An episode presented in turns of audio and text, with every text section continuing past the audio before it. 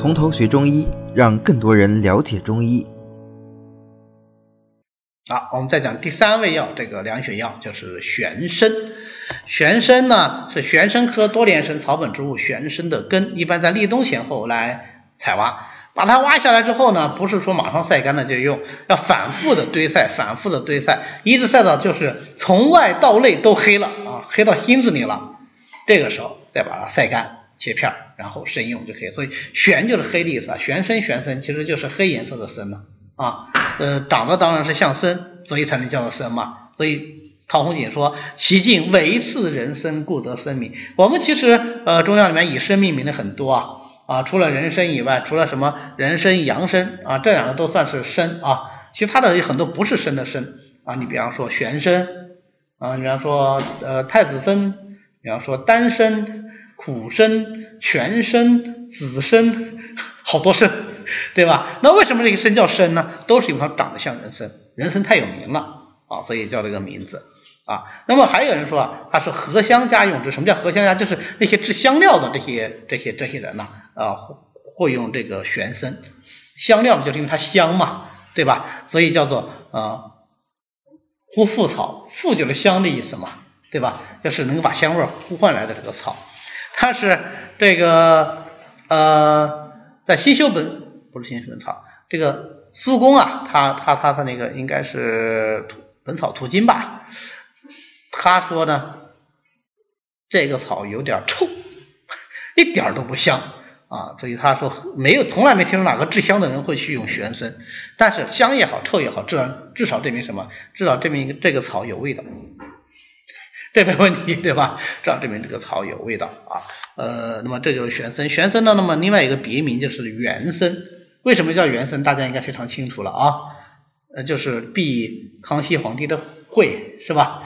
啊，康康熙皇帝是玄烨嘛，啊，所以就全部我们很多中药都改了哈，玄参就改成元参啊，玄胡索就改成元胡索，对吧？玄府就改成元府，对吧？就就就就就这么改啊，大家知道就可以了。那么首先啊，玄参这药其其色为黑，对不对？我刚才讲的，它炮制时候就一定要把它反复的堆晒，最后要黑到骨子里啊，透黑透啊。这个黑色它入哪里啊？黑色入肾，对不对？所以玄参首先可以肯定它一定能够入肾的，是不是啊？一定能够入肾的。那么它的性味就是苦、甘、咸、寒，归肺、胃、肾经。看到没有？又是咸、寒、甘、寒，有没有看到？咱们。之前推测的这个规律还是基本合用的，是不是？基本合用啊啊，归肺胃肾经。那么它的主要功效呢，就我们大概推推，干寒那就能养阴，苦寒就怎么怎么样就能清泻，咸寒那就能养血。所以它的功效就是养阴、清泻、凉血。养哪的阴？养肾阴。清哪的热？肺胃之热。凉哪的血？心肝之血。对吧？是不是顺理成章啊？能理解这个逻辑吧？肝寒养阴入肾经，它不养肾阴，要养谁阴啊？它黑的呀，对不对？苦寒清泻入肺胃经，火性上炎，那当然它首先就容易往上面跑了，对不对？所以清肺胃之。当然，你说肾经伏火，它能不能清心？那当然也可以清，它入肾经嘛，对吧？好，咸寒凉血，那当然所有血分血热它都能凉，但是心主血，肝藏血，所以说凉心肝之血。对不对？啊，这个逻辑很清楚，是吧？我们来看是不是这样的啊？咸走血，所以它为咸入血分啊，善清营血之热，既可以清营分热，也可以清血分热。清营分热，比如说清营汤，清营汤之热传营，脉数舌象辨分明，息地丹玄，脉凉血，银翘连竹，气一清。所以前面讲银翘连竹清气分热是一组药，还一组药叫什么？就是犀地丹玄。犀角、地黄、生地黄、丹皮、玄参，对吧？这就是清营汤。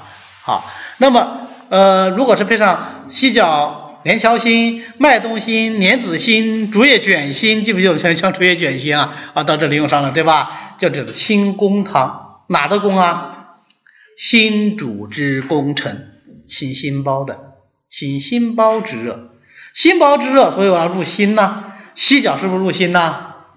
连翘心、麦冬心、莲子心、竹叶卷心、乙心、主心，全是心对吧？所以清宫汤好记吧？啊，清宫汤就这么记下来了啊。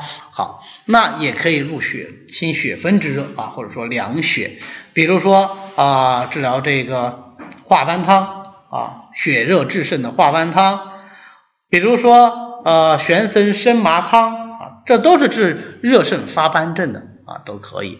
肝寒养阴，所以能怎么样？能养营阴。什么时候营阴不足啊？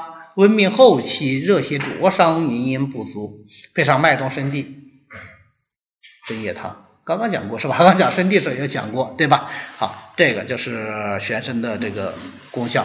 哎，我们刚才讲了三组功效，对不对？第一组功效说什么？肝寒能够养阴。第二组功效是呃苦寒能够清泻。三组功效是咸寒能够凉血，对吧？好，我们前两第一组、第三组都讲是吧？那它还有。第二组苦寒就能够清泻，所以它就能怎么样？就清热解毒，善于治疗热毒肿痛，能够治痈症。但是它治这些痈毒啊，它有个特点，全身能够散结啊，这是它自己的特点。为什么能够散结呢？因为咸则能软呢，咸能软坚呢。还记不记得我们总论里讲过啊？咸能软坚，所以它是咸味以软坚散结，又能软坚散结，又能清热，又能解毒，又能养阴，所以它的清热散结效用，对吧？所以很多外外科的臃肿苍阳症都会用到玄参。那我们讲到这，大家肯定会想，那看起来好像玄参这个消痈力量应该不会特别强，是吧？那毕竟还是一个什么凉血药啊、养阴药啊，不，挺厉害的。比如说寺庙永安汤，寺庙永安汤是治什么病的呢？它不是治疗普通的痈疽的，不是治疗什么长了包啊，什么蜂窝之炎呐啊，大大面积的这个臃肿啊都不是啊，它是治疗脱疽的、坏疽的啊，就是这是一个比较新的方子啊，是一个比较新的，问世于八九十年代。啊，问世于八九十年代，这个方子是呃上海的一个老师的方子，我现在一下忘了他的名字了。呃，他呢是在这个中中医科工作，然后连续有码头工人啊，有码头，上海有码头嘛。上海这个天气呢，一方面很冷，二一方面很湿，对吧？它比杭州更靠海，是吧？非常潮湿，所以它这种寒湿之下呀，在冬天的寒湿码头上靠海，风一吹啊，很多码头工人都容易得这个远端的这个静脉栓塞，然后发炎，最后这个肢体就溃烂，就是坏疽脱疽啊，这个手可以烂掉，脚可以烂掉。那么有一个码头工人呢，就得了这个病，就请他看。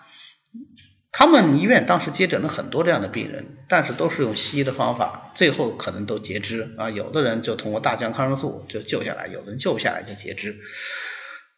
这个码头工人说：“我不能截肢，因为我如果截肢了，就家里就没有劳动力了，那我们这个家就垮掉了。”所以他就就反复哀求这个医生给他治。那医生想了很久，最后想出来这个方子：玄参、银花。当归、甘草，一共就四味药，所以叫四妙嘛啊。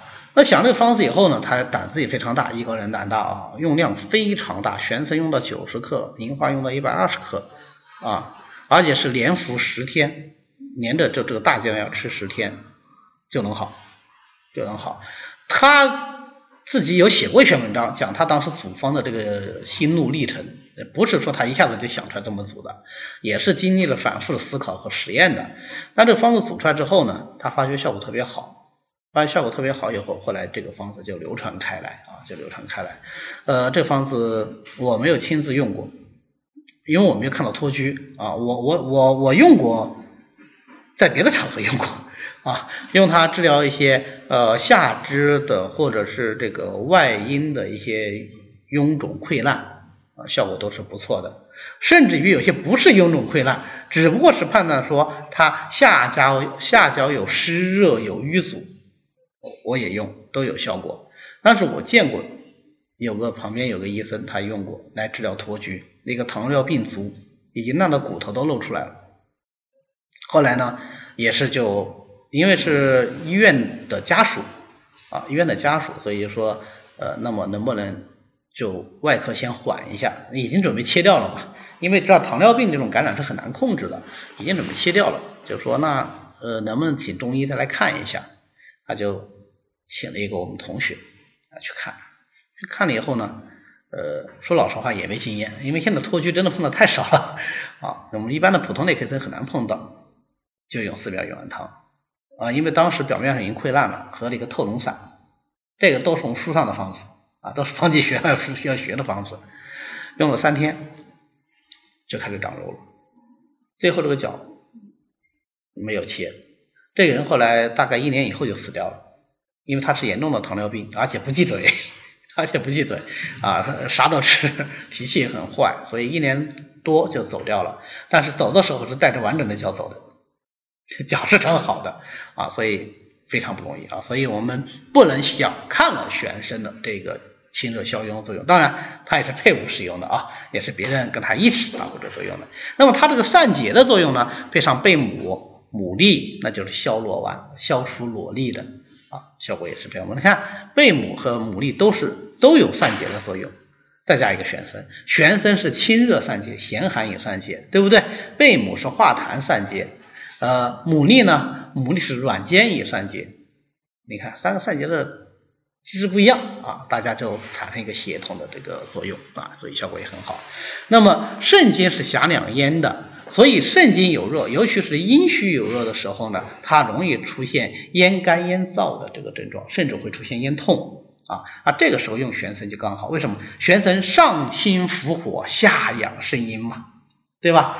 所以玄参是不是特别合适啊？再配上麦冬、桔梗、甘草，就是著名的玄麦甘桔汤啊，治疗咽痛的一个常用方剂啊，一个常用方剂。当然，你不配这个麦冬。呃，不配麦冬桔梗，你就用玄参，在在辩证情况再加用玄参，对于这种肾阴不足引起的咽干咽燥，效果也是相当之不错的。我比较常用这个啊，因为我本身自己的嗓子也不好，还是给自己开方手，我也经常都会用玄参。但是玄参的这个呃清热利咽的作用啊，呃。王元之老先生在这个他的方剂学讲稿里，他有提到，他说玄参的这个养阴，要吃了以后就咽不干了，口不渴了嘛，对吧？说重要的不是它养阴起的作用，论养阴的力量，它肯定比不上什么呃生地啊这些药，对吧？啊，比方说生地、麦冬、沙参这些药，那它为什么能够止咳呢？这么快就就就这个咽干就能缓解了？是因为它有身体津液的作用。好，问题来了，身体津液，津液从哪里身体上去的呀？从下焦从肾身体上去的，那肾中的津液就多了还是少了？就相对不足啊。所以如果我们要长期的用玄参来完成这个任务的话，我们就要注意给他家里要怎么样，要再补充一点。所以生地跟玄参配在一起，或者熟地跟玄参配在一起用就可以啊。说到熟地，又多说两句啊。最近经常有工人反映说。这个吃了熟地以后上火很厉害啊，倒不是我的病人啊，就其他的医生反映吃了熟地以后上火很厉害，为什么会这样？推测还是跟熟地的炮制不过关有关系。熟地本身不应该上火很厉害，虽然熟地是温药啊，虽然熟地是温药啊，额外的说一句。好，那么玄参这样的一个性寒而滞的药，一样啊，脾胃虚寒的胸闷食少的不能吃，因为它也是生，诸生心少反离炉，对吧？啊，所以反藜芦不能跟藜芦一起用，不过不要紧，反正藜芦我们现在用的很少，所以还是安全的啊。但是大家要知道它是反藜芦的啊。OK，那么这就是呃玄参。好的，今天呢我们就讲到这里，欢迎大家扫描下方的二维码。加我们群管理员的微信 b m z z y j t，也就是百密斋中医讲堂的拼音首字母，并且发送“从头学中医”，呃，这样呢，我们的管理员就会拉你入群的，让我们一起和其他的中医爱好者来探讨中医知识。